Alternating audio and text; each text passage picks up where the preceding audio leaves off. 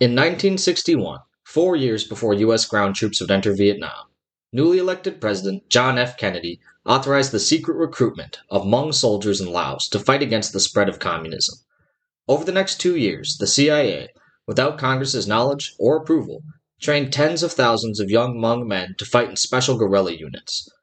Under the command of the legendary general Vang Pao, the Hmong fighters would aid the U.S. military in what would later become known as the Secret War. Tens of thousands of Hmong would die in the war. Many more Hmong soldiers and their families would die in the aftermath. This is the story of the Secret War and the Hmong diaspora. Welcome to Shaking America.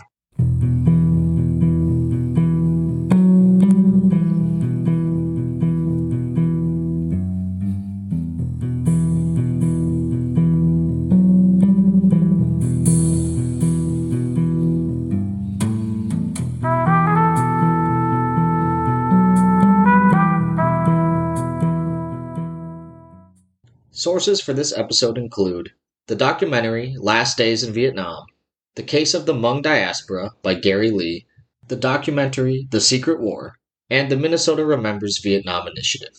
In 1962, deep in the mountains of Laos, the CIA built secret bases to monitor and disrupt communist activities. They covertly approached General Vang Pao, a widely respected Hmong military leader. In exchange for supplies, training, and weapons for his soldiers, General Pao agreed to fight against the Communists in Laos and Vietnam. The entire operation was done without Congress's approval and was hidden from the American public. As with the rest of the American intervention in Vietnam, the secret war was largely unsuccessful.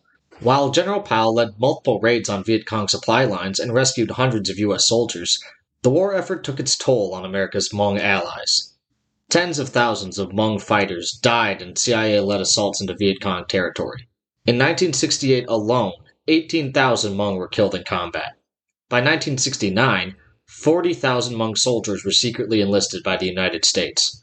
It was at this time that Congress learned of the CIA's covert military operations with the Hmong, but the knowledge was still kept from the American people. Regardless, the fighting continued. Here's an excerpt from the PBS documentary The Secret War explaining the situation. There was such high casualty that eventually you know, in the beginning, the army, the secret army was made up of young men. But by 1969, 70, you would have boys, 11, 12, 13 year olds who would be recruited to, you know, take up arms. And, you know, some of them are so young that they can barely carry an M16. But they were, they were the foot soldiers.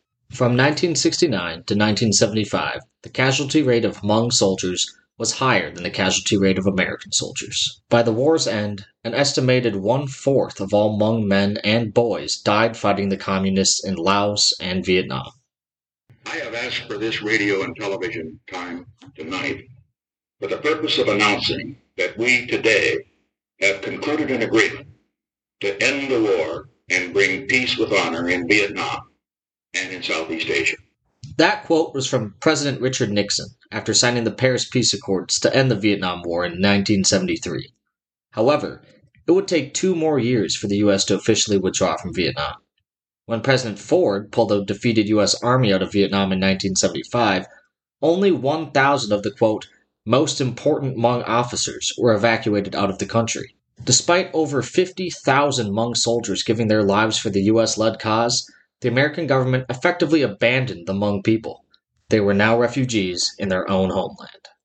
After the fall of Saigon, the Viet Cong began deliberately targeting the Hmong in a series of violent reprisals for their involvement with the U.S.